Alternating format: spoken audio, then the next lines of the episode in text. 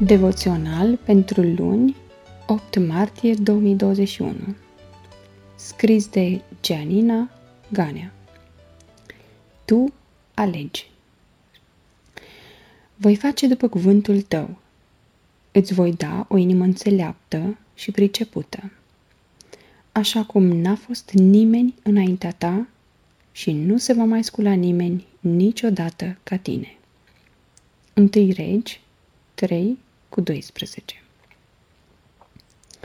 Am fost unul dintre acei copii pe lângă care treceți și pe care îi evitați pe stradă.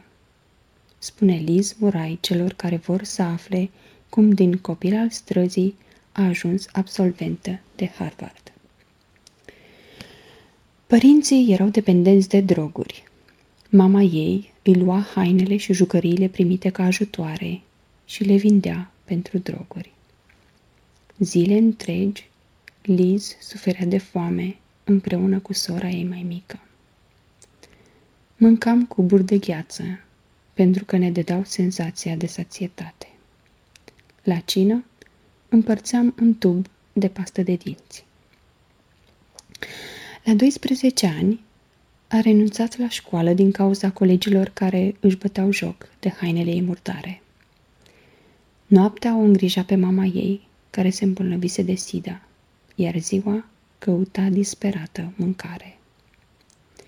După moartea mamei, însă, Liz, care avea 16 ani, a rămas pe străzi.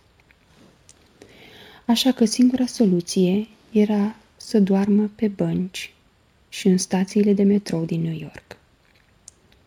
Viața de copil al străzii a învățat-o cât de repede se pot schimba lucrurile. Că poate să aibă azi o casă și o familie, iar ziua următoare să doarmă frig pe o bancă. S-a hotărât să provoace o schimbare în viața ei, pe care părinții nu o reușiseră. Învățase de la tatăl ei că educația ar putea să o scape din mizerie. Nu i-a fost ușor să se întoarcă la școală. A reușit să termine liceul cu rezultate maxime la toate materiile, în doi ani în loc de patru. În tot acest timp, Liz învăța pe scările blocurilor. A fost admisă la Harvard și a ales să studieze psihologia.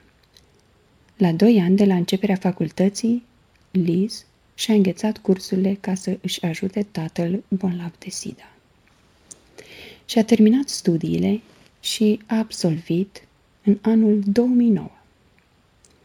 Acum este mamă a doi copii, doctorand în psihologie clinică și vorbitor motivațional. Liz este o mărturie despre vota- devotament, iertare și dorință de schimbare.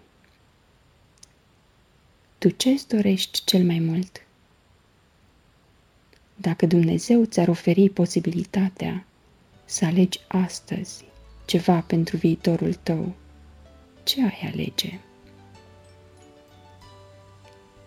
Devoționalul a fost citit de Emima Bucur.